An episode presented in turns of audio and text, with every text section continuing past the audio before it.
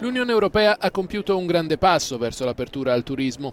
I 27 hanno accettato di consentire l'ingresso ai visitatori completamente vaccinati di Stati Uniti e Regno Unito, dove la campagna di vaccinazione è a buon punto. I visitatori dovranno dimostrare che tutto il processo di vaccinazione anti-Covid è stato completato 14 giorni prima del viaggio. L'accordo facilita anche i criteri per le nazioni da considerare sicure in base al livello di persone infette.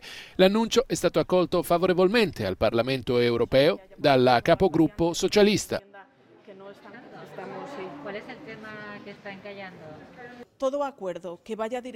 Qualsiasi accordo che miri a normalizzare la situazione, con tutte le garanzie sanitarie ovviamente, e con il supporto di medici, esperti e ricercatori, penso sia positivo.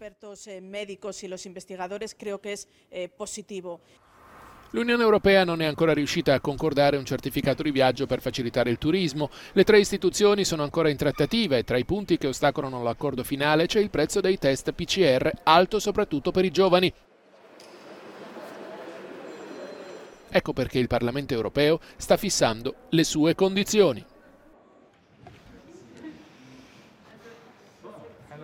Abbiamo bisogno di un certificato a livello europeo, altrimenti rischiamo di avere una frammentazione dei documenti e questo non è nell'interesse di nessuno in Europa.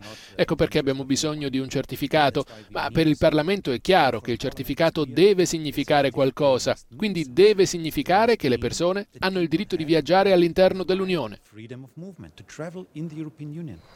Nel frattempo, gli Stati membri hanno già iniziato a sviluppare i propri certificati, complicando l'obiettivo di averne uno comune e unificato entro giugno. Questo fondamentale accordo per il settore turistico si potrebbe ottenere entro la fine della settimana.